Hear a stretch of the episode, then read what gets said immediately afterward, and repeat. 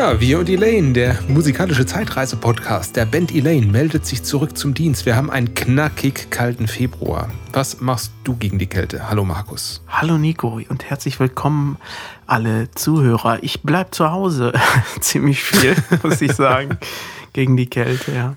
Also ich bin viel empfindlicher geworden auf jeden Fall als früher, habe ich jedenfalls das Gefühl. Mhm. Weil kälter als früher ist es ja nicht. Nein. Also eher wärmer sind Wie, wie eiskalt geworden. früher der Winter im Sauerland war. Uh. Ich habe Fotos noch gesehen von vor 20 Jahren oder so. Da war mein Auto unter einer Schneemasse verborgen. Da war nichts mehr. Ja, ja. Das äh, war unser Alltag, ne? Ja, ich weiß noch, ich habe auf so einem kleinen, ja, in so einem kleinen Dorf gewohnt, äh, ein paar hundert Seelendorf. Und die Zufahrt zu dem Dorf war durch so einen Feldweg nur erreichbar. Mhm und rechts und links war Weide. Und wenn es dann Schneeverwehungen gab, dann konntest du nicht raus und nicht rein. Und da musste erst der Bauer mit seinem Trecker daherfahren und das Ganze da freiräumen, damit man überhaupt irgendwie rein oder raus kann. Das war abenteuerlich. Ja, das ist eher so wie in Süddeutschland, ne? Und Österreich, da ist das ja auch öfter mal so. Stellt man sich das jedenfalls. So war es auch bei dir. Ja. So war es auch bei mir. Boah, da habe ich, eine, eine lustige Story. Es ist schon so lange her. Ich glaube, die kann ich erzählen. Ich bin da mal stecken geblieben mit meinem Auto. Ich dachte, oh scheiße, ich komme nicht mehr raus. Dann kam aber der Bauer schon freundlicherweise und hat mich da rausgeschleppt. Und dann bin ich halt ausgestiegen und wollte ihm erstmal so danken und habe ihm so gewunken, vielen Dank, es hat geklappt, super. Mhm. Und er hatte wohl erwartet, dass ich ihm irgendwas dafür gebe, was ich ja auch vorhatte, aber er dachte, ich hätte es jetzt mit dem Winken so bewenden lassen wollen und meinte, ja, nächstes Mal kannst du dich alleine da rausziehen. Nein, Mann, das, ich, ich wollte doch erstmal nur Danke sagen. weil, ich, weil ich jetzt raus bin. Ist, ach, ach Mann. Es ist manchmal so, ne? Da ich kann bin man dann auch nichts. Ja, ja, deshalb, ja. Ja, ja, ja genau. Lustig, wenn er dich wieder reingeschoben hätte. Rückwärts wieder rein. Nee, mir kriegt die Kälte auch so direkt in den Rücken rein. Ähm, wir haben ja gerade in der Vorbesprechung gesagt, wir wollen hier keinen Gesundheits- oder Krankheitspodcast draus machen, aber ich kann im Moment echt keinen Sport machen, mir tut alles weh, ich kann mich kaum bewegen, kann nichts ja. tragen. Ich bin froh, dass es Thai-Massage gibt, die kriegen mich einigermaßen wieder hin, die äh, thailändischen Spezialistinnen da, die, die machen mhm. so einen Druck auf den Rücken, dass sich das dann alles entspannt. Aber ähm, ohne das wäre ich total aufgeschmissen. Und langfristig brauche ich jetzt einfach mal Sonne. Und deshalb habe ich meinen Urlaub umgeplant. Ich fliege jetzt in einer Woche fliege ich in den Süden. Nach Ägypten? Nee, nach Lanzarote auf eine Vulkaninsel, weil ich dachte, wenn die Sonne da nicht scheint, dann ist es wenigstens noch heiß von unten durch das Vulkangestein. Da muss auf jeden Fall ein bisschen Wärme drin sein. Oh, zum Thema Vulkan habe ich gleich auch was. Ja, schieß los. Äh, sind wir denn schon äh, bei unserem liebsten Hobby? Lane aufnehmen, Videodreh, Design und Label, Copy, Quadcopter fliegen, Binge-Watching, das ist mein liebstes Hobby.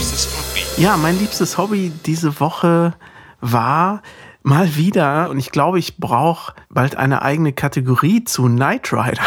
Oh.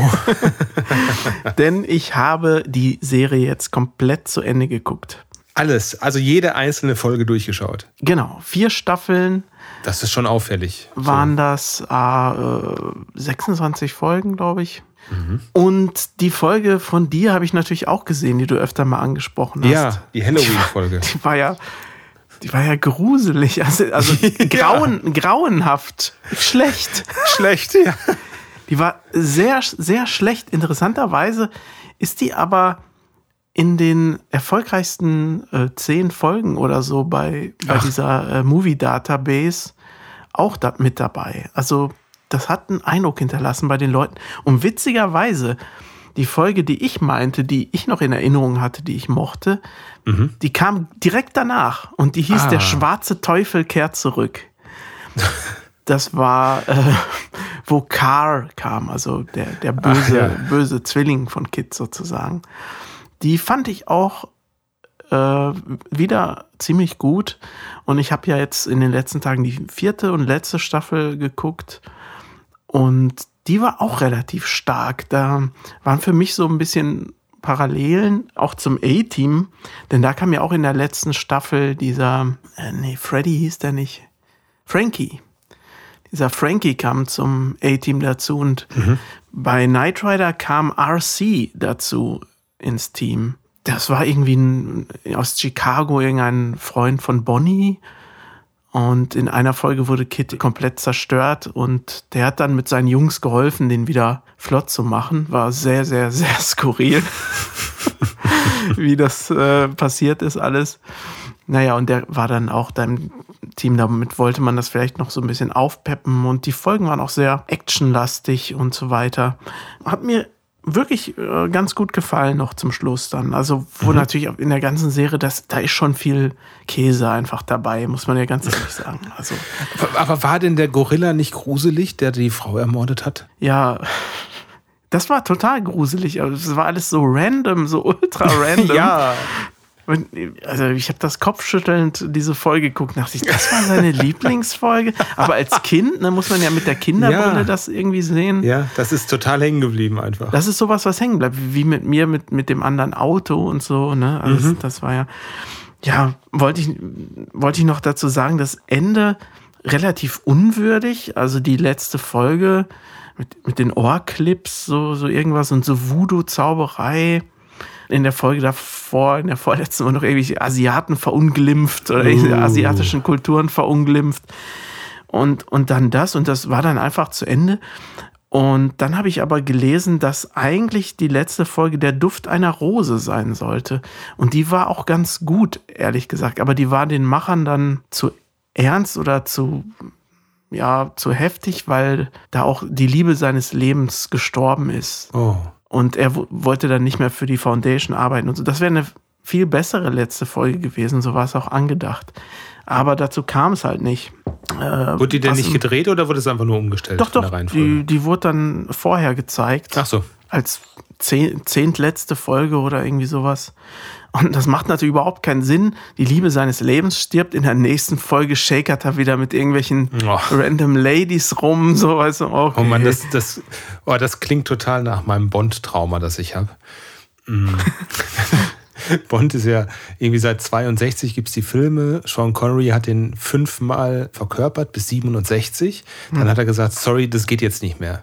Irgendwie, das, ich habe gar kein Privatleben mehr. Die Leute erkennen mich auf der Straße. Ich, ich, das geht nicht. So, Schluss. Dann haben sie sich einen neuen Schauspieler gesucht, George Lazenby haben die Serie irgendwie ernster gemacht und haben da auch eine Love Story reingebaut in seinen Film. Das war 69. Der hat geheiratet und am Ende dieses Films wird seine Frau erschossen mhm. von Blofeld, beziehungsweise von dessen Henchwoman. Ziemlich ähnlich. Und das ist mega, ja, aber mega ernst, richtig down to earth. Und dann wollte aber der Schauspieler George Lazenby dann auch nicht mehr weiterspielen und ist dann von der Rolle wieder weggegangen. Und was haben die Produzenten gesagt? Okay, scheiße, wir brauchen Connery wieder. Wir brauchen Connery. Und dann ist er 1971, ich glaube, für eine Million Dollar zurückgekehrt in Diamantenfieber. Der war da jünger, als wir es heute sind und sieht aus wie unser Opa. Mhm. Und ähm, spielt total ähm, lustlos, obwohl besser als in dem Film davor. Und, und ist da mit der einen, da mit der anderen im Bett. Und es, es geht um denselben Blofeld, der eigentlich vorher seine Frau erschossen hat. Es gibt aber überhaupt keinen Bezug zu dem Film davor. Und er ist nur am Rumpimpern mit irgendwelchen Ladies. Mhm. Ähm, es ist, ist schlimm. Es, also wie du es gerade berichtest von Knight Rider. Ich sehe sehr viele Parallelen da drin. Ja. Und ja. Ein, eine Sache, die, die mir auch noch aufgefallen ist, das soll dann aber auch der letzte Punkt zum Thema Knight Rider wahrscheinlich jemals in unserem Podcast sein es kehren Schauspieler und Schauspielerinnen zurück. Also die waren die richtigen krassen Antagonisten. Zum Beispiel eine Frau, die war in zwei Folgen total der heftige Gegner gewesen. So, so eine tolle Technikerin und, und die haben das mhm. dann irgendwie geschafft, da Kit für sich zu gewinnen. Und dann sieht man die plötzlich wieder in der vierten Staffel und denkt so, oh scheiße, die ist wieder da. Nein, die Schauspielerin, ja, die ist wieder da. Aber sie spielt eine andere Rolle. Das gibt's auch bei Bond. Das ist ja unfassbar. Ja, das gibt's auch ganz häufig da. Das ist so ja, verwirrend, das oder? Kann ja wohl nicht sein. Ja, natürlich. Und vor allem, wenn du das als junger Mensch siehst, dann hast du ja auch gar nicht so im Hinterkopf, das sind so Produktionsmaschinerien und ja, ja, dann haben die halt natürlich. halt so gute Erfahrungen mit bestimmten Schauspielern.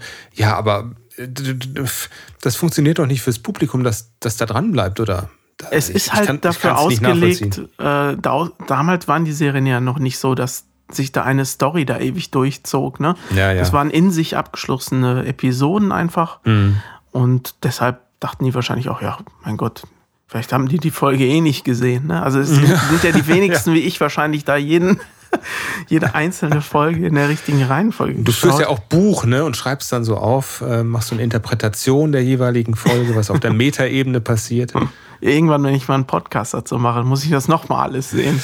Ja, du, ich habe, als ich überlegt habe, was habe ich denn heute als liebstes Hobby, habe ich mir auch genau das gedacht. Eigentlich müssten wir nicht nur den musikalischen Zeitreise-Podcast machen, sondern auch den cineastischen oder so, weil wir so viel über Filme und Serien sprechen. Und da hat auch mein liebstes Hobby mit zu tun. Wenn du fertig bist mit Knight Rider. Ja, ja, ich bin fertig. Okay. Ein für alle Mal sogar. Ich, ich, hab, ich, ich nehme dich beim Wort. Ich habe äh, nämlich mir einen, ich habe ja noch nicht genug Streaming-Kanäle, ich habe mir einen neuen geholt. So bei Amazon Prime kannst du dir Arthouse Plus als Channel mit dazu buchen für ein Oh ja. paar Euro. Ähm, ich habe mal durchgeguckt, das sind halt Filme, die mich auch interessieren. Man guckt ja vieles gar nicht, was einem angeboten wird, weil das einfach zu viel ist und auch zu viel random Zeugs dabei. Ähm, und bei Arthouse Plus, da äh, habe ich jetzt zum Beispiel meine Lieblings-David Lynch-Filme gefunden, so Lost Highway und Mulholland Drive habe ich mir wieder angeschaut, nach ganz vielen Jahren, wo ich die nicht gesehen habe. Und habe wieder mal ein bisschen was Neues darin entdeckt und neue Sichtweisen erlebt. Das hat mich total erfreut, dass das da jetzt auch im Streaming ist für relativ günstiges Geld. David Lynch kann ich ganz kurz mal unterbrechen. Der isst jeden Tag dasselbe. Hat das was mit Käse zu tun? Äh, Nee, ich weiß nicht mehr, was das war, aber es war zum Frühstück irgendwie immer dasselbe und zum Mittag auch oder so. Es passt sehr zu ihm. Also ich hatte ähm, gesehen, er hat eine Promo-Kampagne auf, ich glaube, auf dem Sunset Boulevard, jedenfalls irgendwo da in Hollywood gemacht für seinen Film Inland Empire. Und Promokampagne sah bei ihm so aus, dass er sich mit einem Stuhl auf ein Stück Wiese an der Straße gesetzt hat, mit einem großen Plakat und eine Kuh neben sich hatte, eine lebende Kuh. Und dann konnten Leute ihn ansprechen, Videos mit ihm drehen, Shake Hands. Das war seine Promokampagne. Ähm, Sehr außergewöhnlich und seine Filme sind es auch. Ich mag das sehr. Aber ich finde auch so alte Filme, die ich noch nie gesehen hatte damals, entdecke ich jetzt irgendwie neu für mich. Ich habe Mississippi Burning geschaut, der ist von 88 mit Gene Hackman und Willem Dafoe. Ich weiß nicht, ob du den kennst. Nee. So ein Südstaaten-Drama, wo es um strukturelle Polizeigewalt und Rassismus so in den Südstaaten spielt. In den 60er Jahren und ist sehr bedrückend und düster. Sehr moralischer Film, aber auch ja, sehr deutlich in dem, was da passiert. Extrem gut gespielt. Sehr treibender Soundtrack von Trevor Jones. Gibt es leider nicht auf Spotify. Ist auch nicht so viel hängen geblieben. Das wirkt halt sehr stark mit den Bildern zusammen. Dann habe ich zum ersten Mal Apocalypse Now geschaut in der Redux-Version. Das ist ja so ein äh, Kriegsfilm, so ein Vietnam-Kriegsfilm von Francis Ford Coppola. Ah ja. hm. Der hat mich, der, der hat mich so gecatcht. Also das Bühnenbild, das, das, das sind Millionen gewesen. Und der hat das größtenteils alles selbst finanziert. Oh. Hat auch die ganze Zeit gezweifelt, ob er das überhaupt hinbekommt, hat einfach mal gedreht. Er wollte dann ganz gerne Marlon Brando haben für die Antagonistenrolle ganz am Ende. Und Brando wollte, puh, ich glaube, für ein paar Drehtage wollte der auch Millionen Dollar haben ist dann eingeflogen, war aber irgendwie viel dicker, als er ihn sich vorgestellt hatte. Und das Oh. passte nicht so. Naja, aber hat dann ganz viel improvisieren lassen, ganz viel umgestellt während des Drehs, umgeschrieben. Leute sind da auch krank geworden. Es kam ein Monsun auf. Es war ganz schlimm. Und es ist ein sehr berauschender Film. Muss man Zeit mitbringen, drei Stunden dauert der, aber der geht wirklich ins Mark so. Ähm, ja, und nochmal zum Thema Filme, um da zu bleiben. Hast du mitbekommen, dass es einen deutschen Film gibt, der für neun Oscars nominiert ist? Ähm, ja, diesen Kriegsfilm, ne? Ja, genau. Ähm, da habe ich nämlich gesehen, dass der Komponist, der kommt irgendwie hier aus dem Rheinland, der den Soundtrack gemacht hat. Genau, der Film ist im Westen nichts Neues und der Genau so heißt der, ja. Soundtrack, der ist von Volker Bertelmann. Richtig. Und in dem Film erzeugt, also vorne angefangen, das ist ein Kriegsfilm, spielt gegen Ende des Ersten Weltkriegs 1917. Das ist so eine Gruppe von jungen Abiturienten, die sich begeistern für den Kriegsdienst Ja. und voller Elan da an die Westfront ziehen und dann aber erleben, was das eigentlich bedeutet, der Krieg. Nämlich, dass man da verheizt wird und dass ein Menschenleben da ziemlich unwichtig ist. Ne? Dann Ah. wird jemand erschossen, ja gut, dann ist das jetzt so weiter, weiter, weiter, weiter. Und das ist brutal und sehr emotional. Die Bilder sind, äh, die brennen sich auch ein. Ähm, Das ist ein ganz tolles Bühnenbild, ganz tolle ähm, Kostüme. Muss unheimlich teuer gewesen sein und es, es riecht nichts daran nach deutschem Film, sondern das wirkt Das ist eine wirklich wie eine Netflix-Produktion, Hollywood-Produktion. ne? Mhm, genau. Ist ja so wie, äh, so wie mit Dark damals, ne? Das sah auch so überhaupt nicht deutsch aus. Das kenne ich gar nicht, Dark. Was ist denn das? Oh, das war eine sehr, sehr gute Serie und da ging es viel um so, so, ja, so Zeitverbindungen und mehreren Zeitebenen spielte Ah, ja. das immer, konnte man durch so einen Tunnel gehen und dann war man plötzlich woanders und also es war extrem fordernd auch gewesen. Das wäre vielleicht was für dich. Und hat so ein bisschen die Atmosphäre von Stranger Things und so auch dabei, weißt du, weil ein Handlungsstrang halt auch in den 80ern spielt. Und Ah, sowas. gut. Dark, das war ja, echt super. heftig. Dark, Direkt mal ja. aufgeschrieben. Glaubst du auch nicht, dass es deutsch ist? Ja, das ist so, ne? Ach ja, und zum äh, Soundtrack von Im Westen nichts Neues wollte ich noch sagen, da hatten wir bei der Lokalzeit einen Beitrag, habe ich da, dazu gesehen. Oh, toll. Der Komponist hat nämlich viel auf seinem Harmonium, äh, was in seiner Wohnung steht, gespielt und äh, komponiert. Habe ich gehört, dass da viel so Harmonium-Musik sein soll. Das stimmt. Aber viel beeindruckender finde ich was sehr Minimalistisches. Also da kommen manchmal so, ich, ich vermute, es sind Synthi-Bässe. Ähm, sowas Elektrisches. Einfach so in irgendwelchen Szenen. Sehr düster gespielt und nur eine ganz minimalistische Klangfolge. Und das macht so eine Angst. Sch- Schau dir den Film an und achte mal auf den Soundtrack. Manchmal kommen auch irgendwelche Drumschläge einfach so rein, mittendrin, die da irgendwie nicht hingehören. Die erschrecken einen dann irgendwie so. Du dung, du dung, du dung. I can feel it coming in the air. Was? So, ja, ja, so ungefähr. Schau dir das mal an. Das lohnt sich. Ist ein toller Film. Ist anders wohl als das Buch. Wohl wesentlich anders. Ich habe das Buch aber leider nicht gelesen von Erich Maria Remarque. Regisseur ist Edward Berger und ich drücke dem echt ganz viele Daumen.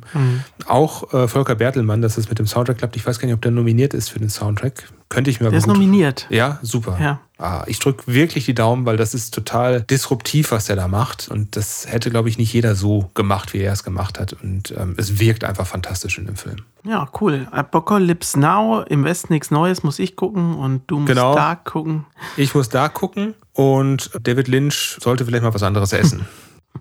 E-Mail aufnehmen, Videodreh, Design und Label, Copy, Quadcopter fliegen, Binge-Watching, das ist mein liebstes Hobby. So, ich mache mir mal ein Kölsch auf. Es war aber auch, ich weiß nicht mehr genau, was es war, aber es war relativ ausgewogenes Essen. Aber ich weiß jetzt nicht mehr, was es war. Das kann man, glaube ich, schon theoretisch jeden Tag auch essen. Na gut. Ich habe gerade von David Lynch und seiner Kuh erzählt. Ich habe hier noch so ein paar Themen auf meinem Zettel stehen, die haben mit Tieren zu tun. Hast du mal Lust, dass wir über Tiere sprechen? Möchten Sie mit mir über Tiere sprechen? Tiere, Tiere geht immer, ne? So Die, ja. Tierbabys, Was, oder? ja, was assoziierst du denn mit Delfinen? Also ich assoziiere mit Delfinen, dass die sehr intelligent sind Mhm. und in Gruppen so Vergewaltigungen Ja. von Weibchen machen. Das, Das sind echte, Entschuldigung, das sind echte Arschlöcher. Also die sind nicht nett. nee, nee. Man, man denkt immer, oh, Flipper, Mensch, der hilft den Familien und Menschen, der ist immer da und so. Nee, nee. Mm. In Irland gab es vor 11, 12, 13 Jahren gab es Dusty the Dolphin. Und die haben ein Schild an den Strand gemacht. Vorsicht, Dusty kann aggressiv sein. Und da gibt's Video von dem. Da sind Schwimmer im Wasser und der boxt die so mit der Schnauze so in den Bauch aber- rein. So. Äh, also ich war ja in Irland und da war in Dingle Bay, da gab's den Delfin. Aber ich weiß nicht, ob der das war. Der hatte da auch eine Bronzestatue, haben sie für den da Das kann, kann sein. Ähm, ich weiß gar nicht, wo Dusty herkommt, aber ich glaube, das ist nicht der einzige Delfin da. Oh, das war relativ selten, dass da ein Delfin war. Das kann Ja? der einzige in Irland gewesen sein, ja. Müssen wir nochmal nachforschen. Dann hast du schon seine Statue gesehen, meine Herren. Mhm. Ja, sei froh, dass du nicht zu nah dran gegangen bist. Äh, sonst hätte er dich mit seiner Flosse noch geslappt. So. Nee, aber die, sind, die haben auch wohl irgendwie einen total schlimmen Sexualdrang. Da gab es auch irgendwie ein Video, so ein Delfinmännchen so einen toten Fisch ohne Kopf penetriert hat. So, ja, gut, geht halt so. ne? Also rette sich, wer kann, auf die nächste Koralle irgendwo, wo die nicht hinkommen, Mhm. die Viecher. Uh, Viel niedlicher fand ich das Video, das ich gesehen habe. Da gibt es jetzt so einen TikTok-Trend von Hundechiropraktikern. Hast du sowas mal gesehen? Ja, habe ich gesehen. Es gibt ja auch so Chiropraktiker-Reels, Mhm. Ja, wie so Leute eingerenkt werden und das gibt scheinbar Genau. auch bei Hunden. Also ich bin so, was Tiervideos angeht, so ein bisschen zwiegespalten. Das ist natürlich schon oft süß, lustig, man guckt sich das gerne an. Mhm. Aber wenn man da auch mal ein bisschen tiefer bohrt, ist es leider so, dass auch oft Tiere extra dafür gequält werden, um ein lustiges Video zu haben oder damit sie jemals als Retter oder Held darstellen kann. Ja, das kenne ich. Sowas kenne ich auch. Echt Das in will ich dann auch ultra nicht schlimme sehen. Situationen gebracht. Ja. Und dann, ach, dann, ah, dann, ja, such a hero. Mhm. Mhm. Deshalb, boah, ich gucke ich guck das fast, fast ungern. Und wenn man auch ein bisschen vor allem Hunde kennt und die Körpersprache, ich finde vieles gar nicht so lustig, weil immer aus der menschlichen Perspektive geschaut wird und immer so, als ob ein Hund menschlich reagieren würde, so wenn er gerade irgendwie so und so aussieht oder so und so sich bewegt oder so. Meistens hat das ganz andere Hintergründe. Oft haben die tierische Schmerzen oder sonst was, ne? Also es ist leider nicht immer so witzig, wie man meint. Ich bin ja voll der Partycrasher heute, aber Du, ähm, nee, das, das stimmt, das äh, nehme ich ja auch wahr. Bei diesen Chiropraktiker-Videos ging es mir eher darum, also die Hunde liegen dann da ganz ruhig rum und lassen sich auch darauf ein, so den Eindruck macht es zumindest. Und dann gibt es halt einen kurzen Knack. Und der Hund ist erstmal total überrascht, oh, was ist da jetzt gerade passiert? Aber dann merkst du so diese Erleichterung im Gesicht und dann wird er auch geknuddelt und das wirkt schon sehr herzlich da alles. Also ist nicht so diese Tierretter-Ebene. Aber du hast recht, man kann da nicht dahinter gucken, was eigentlich da für eine Story hintersteckt. Ne? Vielleicht hat man den Hund ja vorher in einen Schraubstock gelegt, so drei Wochen, dass er sich nicht bewegen kann, damit man dieses Chiropraktiker-Video machen kann. wir hatten ja tatsächlich auch mal eine Hunde-Osteopathin für Huan damals. Juan war euer Hund, ne? Ja, genau. Der hatte nämlich auch irgendwas verknackt hinten so am Rücken. Das, ich habe mich noch erinnert, du warst einmal da und hast ihn gestreichelt und hast dann da hingefasst und der hat nach dir geschnappt. Ja, und hast das gesagt, der fand, schnappt er, nach fand mir. er nicht gut. Und das lag daran, dass er da Schmerzen hatte halt an der Stelle. Und wir hatten die dann bestellt und die kam dann öfter und hat solche Stromimpulse durch seine Pfoten laufen lassen. Also es war jetzt kein einmal Knickknack und ist wieder gut. Das hat dann ein paar Sitzungen gedauert. Aber es hat ihm tatsächlich geholfen auch. Hat sich ja gelohnt.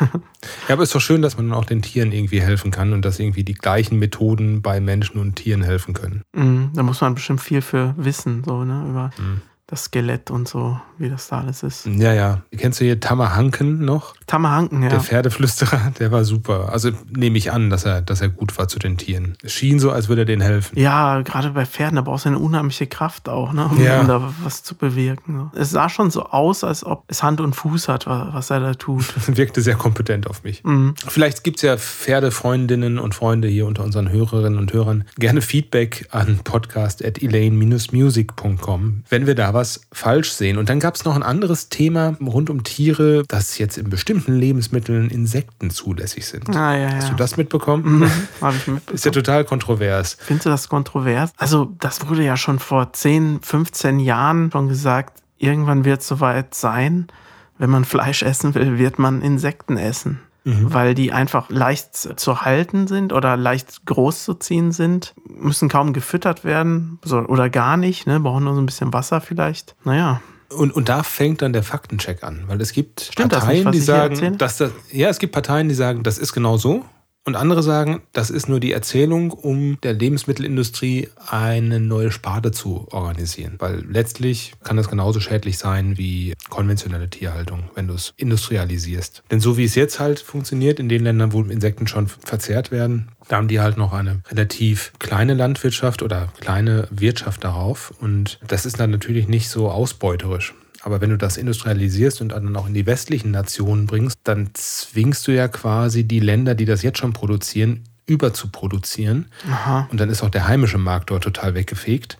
Und die Gewinnspanne, sagen wir mal in Europa oder USA, ist dann entsprechend hoch, wenn du das dann als besonderes Essen darstellst. Und eigentlich bräuchten wir das nicht. Wir können uns auch vegetarisch ernähren. Und das ist so, so ein bisschen der, der Kritikpunkt dahinter, dass es eher eine Art Kampagne ist, um da neue Geschäftsfelder zu finden. Und die Lebensmittelkonzerne sind da voll dahinterher, das für sich als Markt zu gewinnen und ordentlich Propaganda draufzusetzen. Ich selbst habe schon mal Heuschrecken gegessen. Also auch so, dass man sie erkennen konnte? Ja, in Holland habe ich mal welche gekauft. Die kann man sich über einen Salat machen. Die sind dann klinisch gezüchtet. Wirklich als Nahrung werden die verkauft. Also die schmecken jetzt nicht schlecht oder auch nicht gut. Sind halt so crispy einfach. Die werden ja, glaube ich, dann eher so als Mehl wird das so, so beigefügt. Ja, genau, genau. Aber man kann sie ja auch ganz essen. Geht auch. Bis auf die Hinterläufe, die bleiben irgendwie im Hals hängen. Die muss man vorher wegmachen bei bestimmten Sorten. Bleiben Aber es im ist jetzt Halse nicht- stecken. es ist nicht so schlimm, aber naja, man- ich glaube, wir sind in Europa auch nicht darauf angewiesen, das jetzt zu essen. Naja, muss man mal gucken, was draus wird. Ich finde das eigentlich spannender, dass man dieses Fleisch so züchten will. Also ohne Fleisch züchten, ohne Tier. Ich weiß gar nicht, wie das heißt. Ja, ich weiß, was du meinst. ohne ja. dass es lebt. So. Und das ist ja, äh, wenn, wenn das irgendwann mal billiger ist als die normale Tierhaltung, dann wird es kein Zurück mehr geben. Dann werden die Leute. Weiß, ja, ich weiß es nicht. Ja, die Frage ist halt, was ist Leben und kann das nicht trotzdem auf irgendeine Weise durch Nervenenden Schmerz empfinden? Also Ja, ohne da wird- da Gehirn wird's ist halt die Frage, ne? Ja, da wird es auch ethische Diskussionen geben. Aber das ist, äh, ist noch weit hin, glaube ich. Aber das stimmt schon, das kann einiges verändern. Kann ja auch sein, dass wir zwei unsere Ernährung drastisch umstellen müssen, nämlich wenn wir zu zweit auf so eine einsame Insel ziehen. Und da gibt es eigentlich auch nichts anderes als Kokosnüsse und Moskitos. Die Apokalypse-Insel. Boah, heute auf die Insel, ich habe es dir ja schon angekündigt. Ja. Da wird, glaube ich, der Salzwasserpegel bei meinen Songs dann nochmal deutlich steigen. Weil so viel geweint wird, ja. So viel wird da geweint und ich äh, möchte ähm, heute über zwei Songs mal reden und nicht nur über einen, die aber so ein bisschen für mich dasselbe Thema haben. Und zwar sind das so Lieder, die mich so richtig emotional berühren. Nicht, dass die anderen das nicht tun, aber in so einer Art und Weise, dass mich das so richtig fertig macht sogar. Oh. Und du kannst mich dann am Boden wieder auflesen, Oh sozusagen. Das liegt halt auch am Text irgendwie im Zusammenspiel mit der Musik so eine starke Wirkung haben. Ich hatte dir als Beispiel äh, schon genannt Herbert Grönemeyer dieses Lied, Der Weg, Der Weg. zum Beispiel. Mhm, Ne? ja. Äh, das habe ich mir jetzt nicht rausgesucht, aber das ist auch so ein Ding, was, wo die Musik und der Inhalt und die wahre Geschichte dahinter zusammen so eine melancholische Mischung irgendwie machen, dass, wenn man sich darauf einlässt, dass das dann doch schon echt tief geht. Und bei mir ist das zum einen äh, der Song Tall Trees in Georgia. Ich weiß nicht, ob du den kennst. Nein. Im Original von Buffy St. Marie. Und ich habe ihn kennengelernt durch die Version von Eva Cassidy. Ah, okay. Das war auf diesem Blues Alley Album, also den gibt es halt auch nur in dieser Live-Version. Es gibt davon übrigens auch ein Video bei YouTube, was die Eltern damals gefilmt haben. Da sieht man eigentlich fast nur ihr Gesicht. Also auch sehr zu empfehlen, sich das mal anzugucken, wie sie diesen Song performt. Denn sie singt und spielt Gitarre. Mehr ist da nicht in dem Lied. Also wenn der Song läuft, dann habe ich jedes Mal so das Gefühl, ich will nicht zu laut atmen, Ja. und in dem, im Publikum hört man auch absolut gar nichts, während der Song läuft, obwohl das ein relativ leiser Song ist, sag ich mal. Und deshalb denke ich mal, dass das bei den Leuten auch so ankam, dass sie, dass man so dieses Gefühl hat, oh, wenn ich jetzt, wenn jetzt eine Stecknadel fällt, dann würde man das hören. Weil einfach das so intensiv ist, wie sie diesen Song vorbringt. Und da ist so ein Schmerz drin. Und textlich, ich kann dir nicht ganz genau sagen, worum es geht. Ich kann es ja mal umreißen. Also meiner Meinung nach geht es um eine Frau, die nicht rechtzeitig ihren Mann äh, gefunden hat, weil sie vielleicht so Ansprüche hatte oder weil sie einfach nicht zum richtigen Zeitpunkt sich für einen entschieden hat oder sich nicht entscheiden konnte. Und am Ende steht sie halt alleine da. Und wie sie das so vorbringt, also das ist schon Wahnsinn. Also vielleicht hast du den auch mal gehört. Ich weiß noch, am Anfang ist der mir gar nicht so positiv aufgefallen auf dem Album. Dachte ich so, hm, komisches Lied, weil die ganze Zeit auf der Gitarre so, so, so Tremolo-mäßig gespielt wird. Ja. Fast wie so auf einer Mandoline, weißt du so? Mit so einer schnellen Bewegung wird so irgendwie geschrammelt. Und das fand ich eher seltsam am Anfang. Und dann habe ich so ein paar Fetzen von dem Text und so mitbekommen und mich dann so ein bisschen damit beschäftigt. Und dann, also wenn ich damit fertig bin, das ist so richtig, oh, dann muss man erstmal so richtig durchatmen. Finde ich. Und die ganze Geschichte von ihr ist ja auch super traurig, ne? Die ist ja kurz danach gestorben. Ja. Und diese Wahnsinnssängerin, also für mich wirklich die absolute Nummer eins an weiblichen Stimmen. Ganz, ganz toll.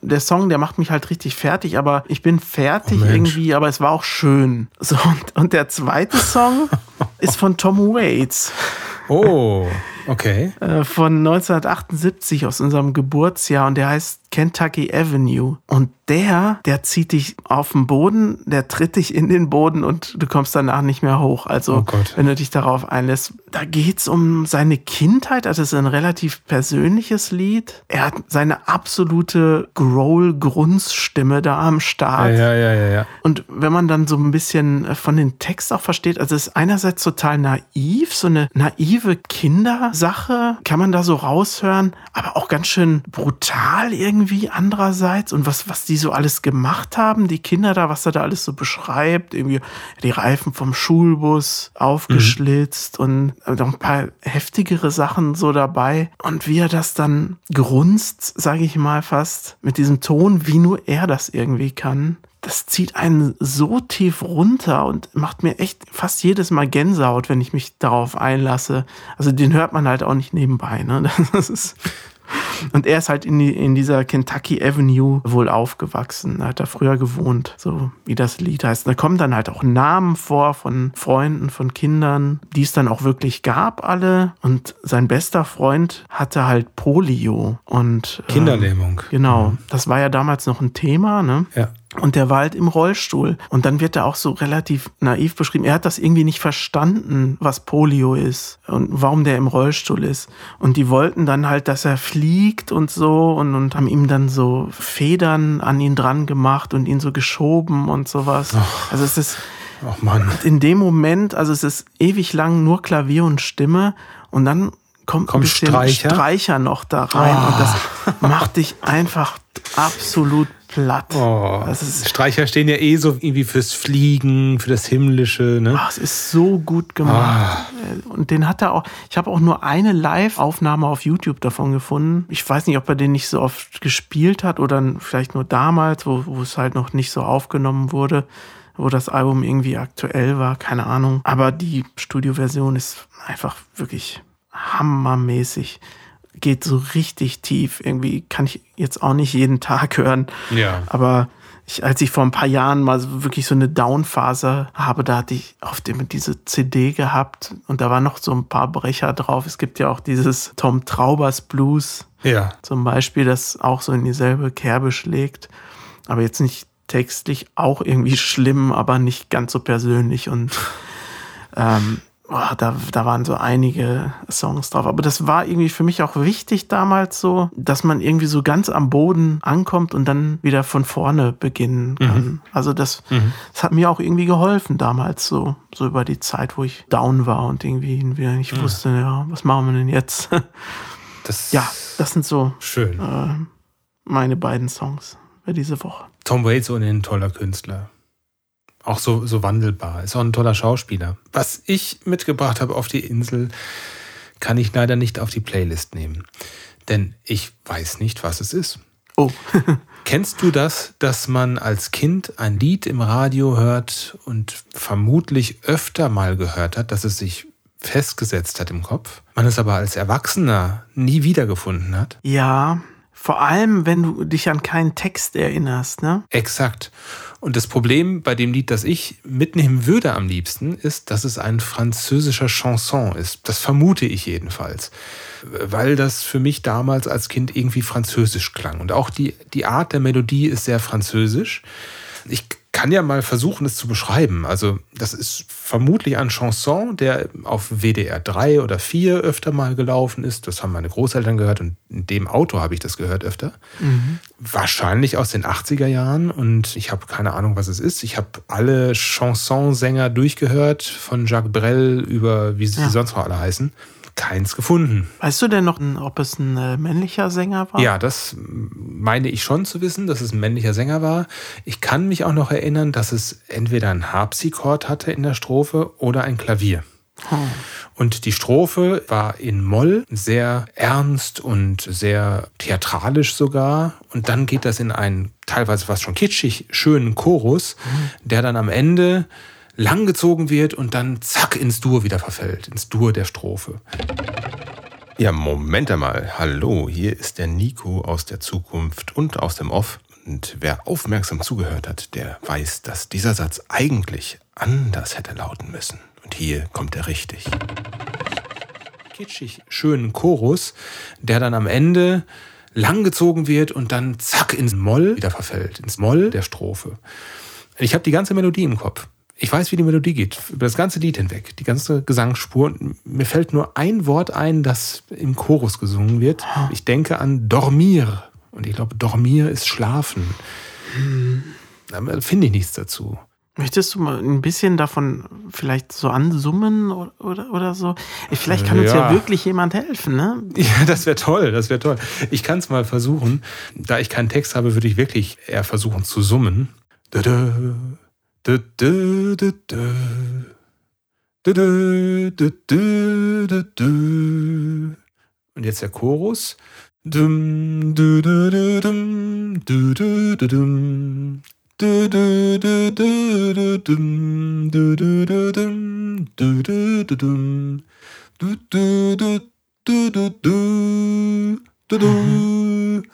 du, Und jetzt Abfall auf mal.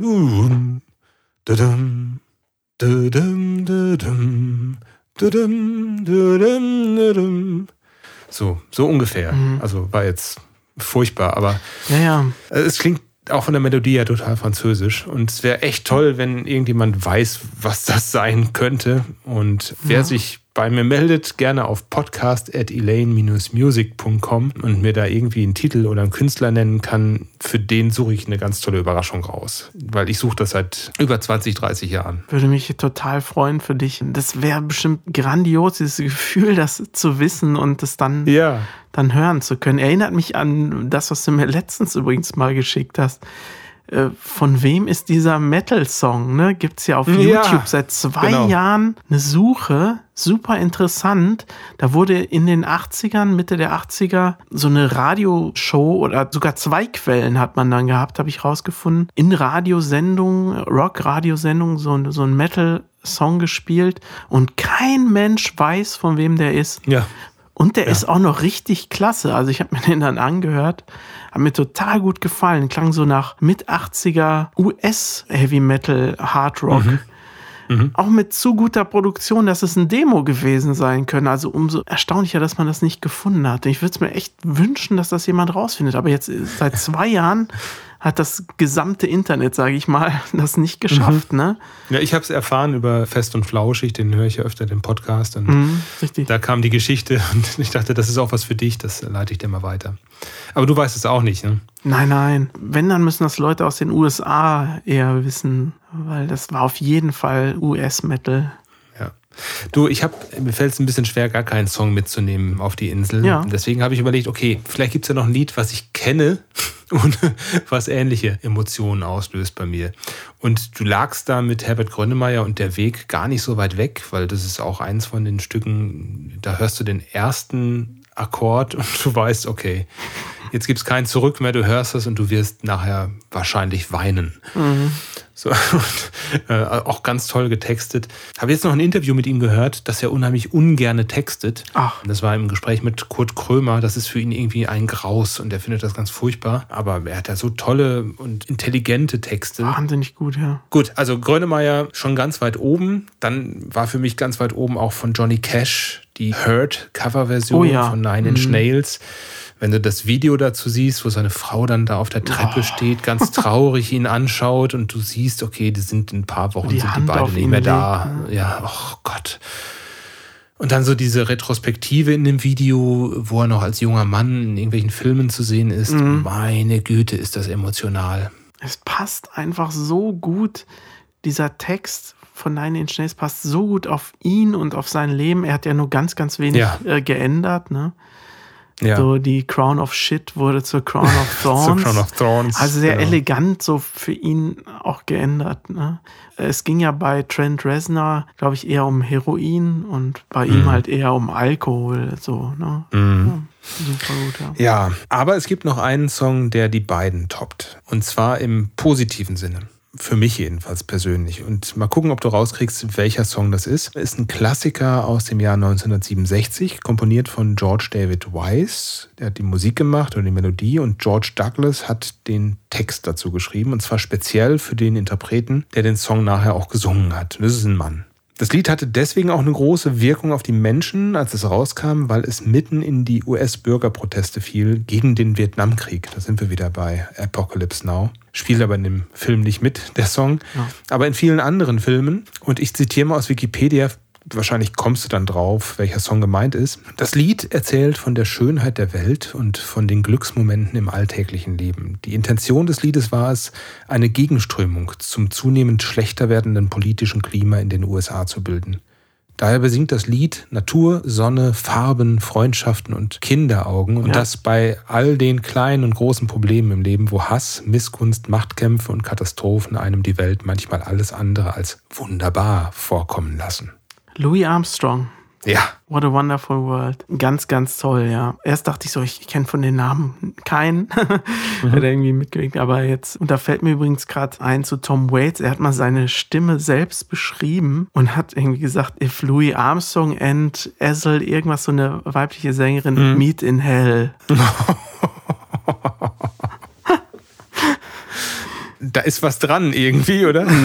Die haben ja eine sehr ähnliche Stimme äh, tatsächlich, ne? Ja, schon. Also dieses, dieses also Reibeisenmäßige, ne? Irgendwie ja. so, so, der einzige äh, Sänger, der ihm eigentlich ähnlich klingt, ne? ich so kenne. Mm, ja, ich glaube, es gibt schon noch im, ja, so im Soul-Bereich gibt es bestimmt noch Interpreten. So Barry White hat ja auch eine sehr tiefe Stimme. Naja, also ähm, What a Wonderful World von Louis Armstrong nehme ich mit und das Lied hat immer dann eine besonders starke Wirkung, wenn es als Kontrast eingesetzt wird. Das wird zum Beispiel benutzt in dem Film Good Morning Vietnam, glaube ich, heißt der. Oh, ja. Mhm. Auch als so ein, so ein Gegenpol zu den Bildern, die man sieht. Mhm. Und ich kenne ihn ganz besonders gut aus dem Film 12 Monkeys von Terry Gilliam. Der hat so Ende der 90er so dystopische Science-Fiction-Filme gemacht. 12 Monkeys war einer davon und am Ende des Films weißt du, das, was da gerade passiert ist, das verändert die Welt, das ist eigentlich das Ende der Welt, so wie wir sie kennen. Mhm. Und dann steigt so ein kleiner Junge in ein Auto ein, schaut sich dann den Himmel an und dann fängt dieses Lied an. Und du weißt, es ist, alle Mühen waren umsonst, die Welt steht vor dem Untergang und dann kommt What a Wonderful World. Und da bist du echt fertig dann. Ja, ja. Da hast du tolle Songs ausgewählt, alle drei, die angesprochen wurden. Alle bekannten jedenfalls. Ja, du die passen, auch. passen richtig gut ins Thema auf jeden Fall. Übrigens hat äh, Eva Cassidy auch äh, Wonderful World äh, gecovert. Ja. Ihre Art und Weise auch sehr schön. Als du gerade den Namen sagtest, habe ich gemerkt, oh Mist, nicht dran gedacht. Und es gibt ganz viele Künstler, wo man dieses Gefühl dann hat und man dann denken würde, ach Mist, das hätte auch gut in die Kategorie gepasst. Äh, wette ich mit dir, werden wir in den nächsten Wochen noch ein paar von bemerken, könnte ich mir vorstellen. Mhm. Ah, das waren schon jetzt echte Klopper, die, die wir da jetzt haben. Also das wird ein interessanter Aufenthalt auf der einsamen Insel, wenn wir nur so emotionale Songs da haben. Ich freue mich auf jeden Fall auf den Aufenthalt. Die Apokalypse-Insel. Du warst auch bei Anna auf dem Konzert, oder? Anna, die bei uns das Cello gespielt hat auf dem letzten Album und auch schon davor. Genau. Wie war's? Erzähl mal. Ja, sie spielt ja für zwei Orchester und jetzt auf Tour war das Royal Philharmonic Orchestra aus London. Mhm. Die hat uns ja netterweise da Karten besorgt, oh. also mir und meiner Freundin, mhm. für die Aufführung in Düsseldorf und es war fantastisch. Es wurde erst ein kurzes Stück gespielt, wo ich nicht mehr weiß, von wem das war. Dann gab es ein Klavierkonzert von Edward Grieg in A-Moll, was fantastisch hm. war, auch für Metal-Fans äh, sehr zu okay. empfehlen. Und dann gab es noch ein Stück von Prokofjew, was jetzt in meinem Laien, äh, also hat mir echt gut gefallen. Und ich fand, es klang oft nach Star Wars. Ich glaube, das hätte dir auch gefallen. War eine tolle Erfahrung da in, in der Tonhalle, auch so nah dran zu sitzen, mhm. Orchester und, und denen da bei der Live-Musik zu lauschen. Ohne Beschallung, ohne Playback. Nächstes Mal bin ich auch mit dabei. Die Kölner Veranstaltung war schon recht stark ausverkauft an dem Tag. Nächstes Mal muss ich einfach schneller sein. Ja, in Düsseldorf auch. Also das wollten scheinbar echt viele Leute sehen. Ich war tatsächlich seit unserer letzten Folge auch auf dem Konzert. Ich habe mir mal wieder etwas in Richtung neue Musik angehört. Wir haben ja, ja. im letzten Sommer schon darüber berichtet, was das ist und wie das so funktioniert. Und habe wieder eine Aufführung von mehreren jungen Komponistinnen und Komponisten gesehen, die halt verschiedene Instrumente und Stücke verwendet haben. Wieder mal äußerst experimentelle Sachen, teilweise nicht als Musik erkennbar, teilweise sehr stark mit elektronischen Hilfen. Ähm, da war dann zum Beispiel ein Klavierstück, das funktionierte so, dass rechts ein MIDI-Klavier stand, links ein normales Klavier und dann ist die Pianistin mal von rechts nach links geswitcht und das rechte Klavier dann ohne sie weitergespielt. Dann gab es eine Videoprojektion dazu, dass sie mal da zu sehen war und mal nicht oh. zu sehen war. Es war auf vielen Ebenen beeindruckend und interessant. Sehr seltsam fand ich das Verhalten im Publikum. Da gab es einen älteren Herrn, der hat zwischendurch gerne mal gebuht.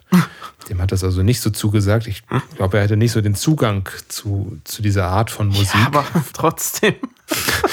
vielleicht, vielleicht hat er, ich meine, das waren wirklich junge Komponisten, ja, mit, mit jungen Künstlern, die halt sich freuen, dass sie mal was aufführen können. Ich weiß gar nicht, ob das sogar teilweise eine Uraufführung war. Dann setzt sich da jemand hin, der, ja, sag mal, die 60 wahrscheinlich schon deutlich überschritten hat und laut kundtut, dass das nicht seine Art von Musik ist. So, und ganz zum Ende ja, habe ich dann noch mitbekommen, dass er sich dann mit den jüngeren Leuten im Publikum dann gestritten hat und da fiel sowas wie, das ist wie Auschwitz hier. Und das fand ich dann ziemlich daneben auf jeder Ebene, die man sich vorstellen kann. Ja. Und der ist dann irgendwie wutentbrannt raus und alle haben ihm dann auch die Tür gezeigt. Fand, fand ich äußerst unpassend. Was für ein verrückter naja. alter Mann. ja, der wollte Prokofjew und Star Wars hören wahrscheinlich. Ja, Star Wars auch schon nicht mehr, ne? ja, also muss ich auch sagen, das Publikum das war auch schon sehr, sehr alt. Also das ist wie, als ob du in eine andere Welt dann gehst. Jetzt bei dem Royal Philharmonic Orchestra. Ja, richtig. Mhm. Also weil sonst bin ich ja nur auf Metal-Konzerten oder sowas, ne? Und ja. da, das sind nur alte Leute. Klar gab es auch ein paar jüngere, aber das ist echt wenig halt, ne? Das ist halt so, ne? Da hätte er vielleicht mal lieber hingehen sollen, obwohl vielleicht hätte er da auch rum, rumgewütet. Man weiß es ja, ja nicht. wahrscheinlich. Vielleicht hat er irgendwelche psychischen Probleme, ne? Vielleicht verspeist er auch so wie Hannibal Lecter irgendwie den Flötisten, wenn er schief spielt. Du weißt das nicht. Du kennst die, du kannst den Leuten nur vor den Kopf gucken. Ja. Naja. Nee, also mich hat das abgeholt. Ich fand das gut. Ich fand das diesmal besser als das letzte Mal, dass ich mir sowas angeschaut habe. Mhm. Da waren auch Computeranimationen dabei, viel mit Feedback gearbeitet im letzten Stück. Das tat auch richtig weh. Ich musste mir die Ohren zuhalten mhm. und das hat auch so in meinem Bauch rumgewühlt. Das hat was mit dir gemacht als Zuschauer und das fand ich sehr, sehr ansprechend. Mal was völlig anderes. Ja, ganz konträre Konzerterfahrung von uns hier, ne? Ja, ja völlig anders, völlig anders. Du, ich habe letzte Folge ja erzählt, dass ich noch ein Quiz für dich habe. Äh, hast du Lust? Oh ja, gerne, gerne. Mitgezockt und mitgeraten. Hier ist wieder eine neue Folge von Wir und Elaine, das Quiz.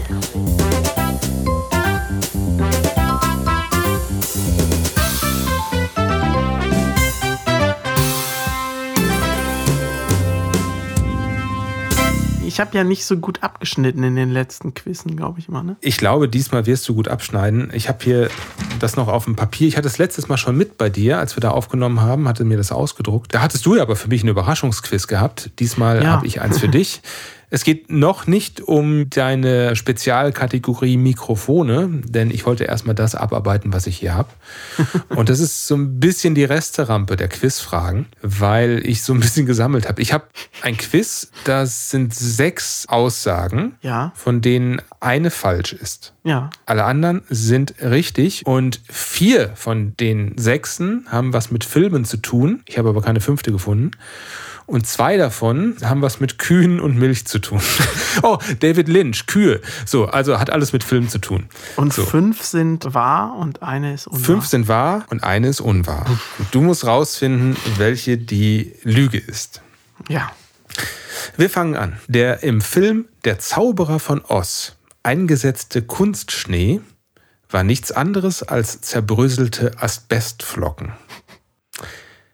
Zweitens. Der Schauspieler Michael Keaton, kennst du von Batman, ne? Ja. Der heißt eigentlich Michael Douglas.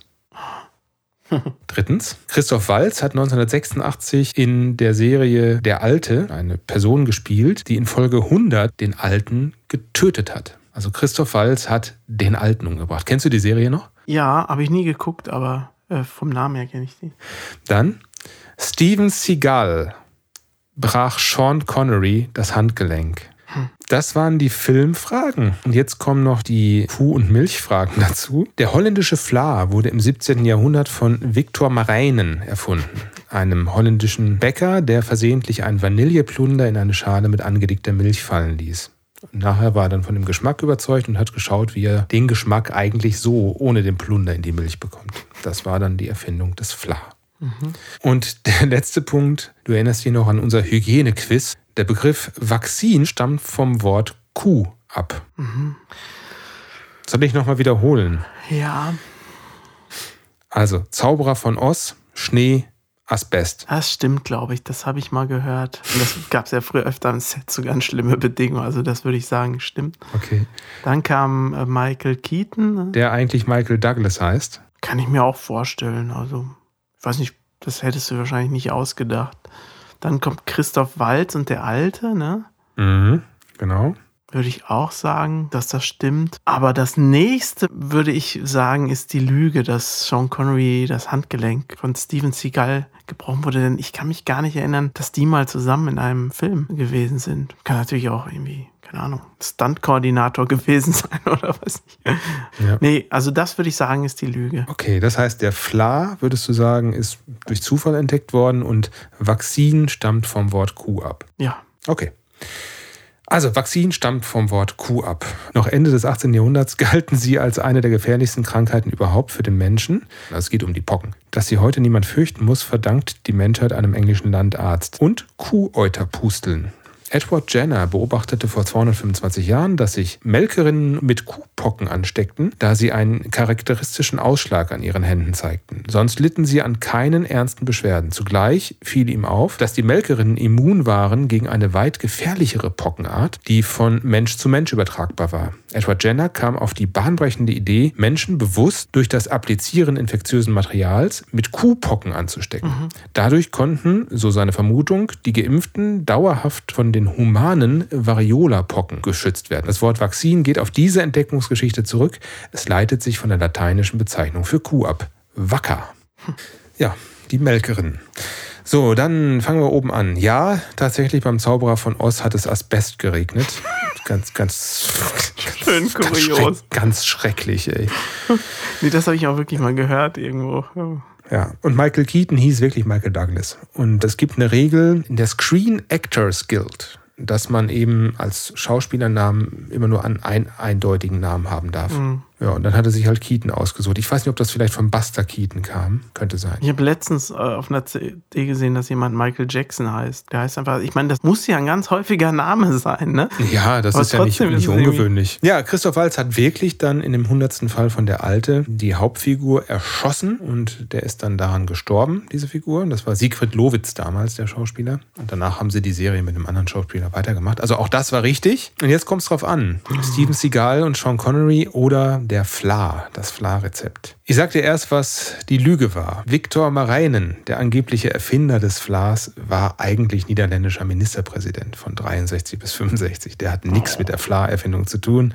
Das war eine reine Fantasie. Steven Seagal hat das tatsächlich gemacht. Das ist ja so ein Actionheld auch und man bringt die irgendwie nicht miteinander in Verbindung so richtig im Kopf. Connery hat Jay Leno im Interview erzählt, dass sie bei dem Film Sag niemals nie, das ist ja der Bond-Film, den du letztens bei mir auch im Quiz hattest, dass äh, Seagal da geholfen hat, ihn zu trainieren, Ah, doch, so in den doch, Kämpfen. Also du ja. warst schon ganz nah dran mit der Stunt-Koordination. Und Connery sagte, der war wirklich sehr, sehr, sehr gut. Und Seagal verteidigte sich gegen Connerys Attacken. Und, und Connery hat in seinen Filmen immer echt draufgehauen. Also es gibt Szenen in einigen Filmen, da verletzt er wirklich die Stuntmen. Das siehst du auch. So.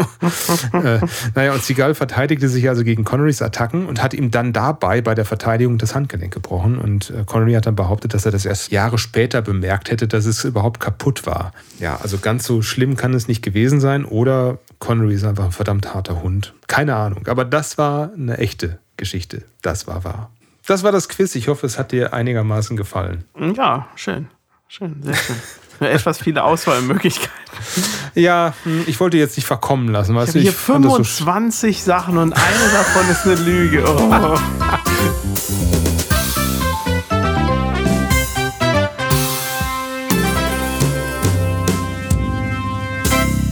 Die Flaggeschichte war ein bisschen so wie, die Post-its wurden ja durch Zufall entdeckt. Ach so. Ne? Da ist ja einfach Kleber auf Papier irgendwie Ach, echt? gegossen und dann war eine Seite halt festgeklebt und nicht alles. Und dann kam jemand auf die Idee, habe ich mal gehört, oh, das wäre ja praktisch, dann könnte man immer so die Blätter so einzeln abreißen. So. Das, das ist jetzt toll. Das habe ich auch noch nicht gewusst. Ja, guck an.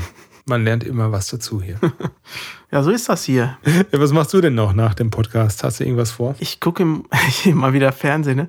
Ich gucke im Moment Deep Space Nine. Da habe ich, glaube ich, auch noch viel mit zu tun. Denn Knight Rider ist ja jetzt zu Ende und ich muss ja irgendwas Neues anfangen.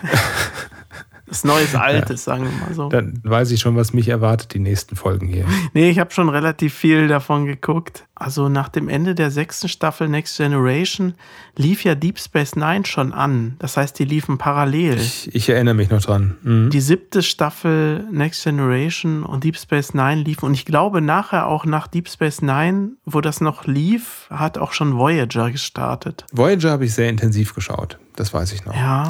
Das war eine ziemlich gute Serie, fand ich. Ja, obwohl ich bin mir dann nicht mehr so sicher, ob Voyager so gut war. Also, Lass uns in einer der nächsten Folgen mal Star Trek als zentrales Thema nehmen. lass uns von den drei Star Trek-Serien, über die wir gerade gesprochen haben, alle sieben Staffeln jeweils gucken und dann darüber reden. Mal eben schnell. Fre- Freut euch auf die nächsten Folgen von Wir und Elaine, dem musikalischen Zeitreise-Podcast. Wie war das? Ja, mein Hobby ist im Moment ein bisschen Filme gucken, aber leider auch die notwendige Pflicht bei Elaine, bei unserer Band, nämlich es ist Februar, es steht schon wieder die Steuer an demnächst. Das heißt, ich sitze hier und ja, wandere durch das dunkle Zeitalter des Finanzamts, mein persönliches Black Veil, das heißt Belege sammeln und Unterlagen sortieren, in Tabellen eintragen, das Elster-Formular irgendwie bezirzen und bezaubern, damit die Fehlermeldungen verschwinden. Und irgendwie muss ich dann auch noch checken, ob ich alle Ausdrucke auch wirklich auf Papier habe, denn wir sind hier nicht in Estland, sondern wir sind hier in Deutschland, da ist das bitte alles noch auf Papier festzuhalten. Ja, ja, ist wichtig. So, und ich freue mich auf meinen Urlaub. Das kann ich mir vorstellen. Auch das gehört zu einer Band, ne? Ich wünsche dir auf jeden Fall einen tollen Abend und dass das mit deinen Rückenschmerzen ein bisschen besser wird. Das würde mich freuen. Dankeschön. Ja, mein liebstes Hobby, Ibuprofen. Und wünsche dir einen schönen Abend auch, unseren Hörerinnen und Hörern auch einen wundervollen Tag, Abend, Morgen. Ich weiß ja nicht, wann ihr es hört. Und eine gute Zeit, bis wir uns hier im Podcast wieder hören. Danke fürs Zuhören. Bis bald. Macht's gut. Tschüss. Tschüss.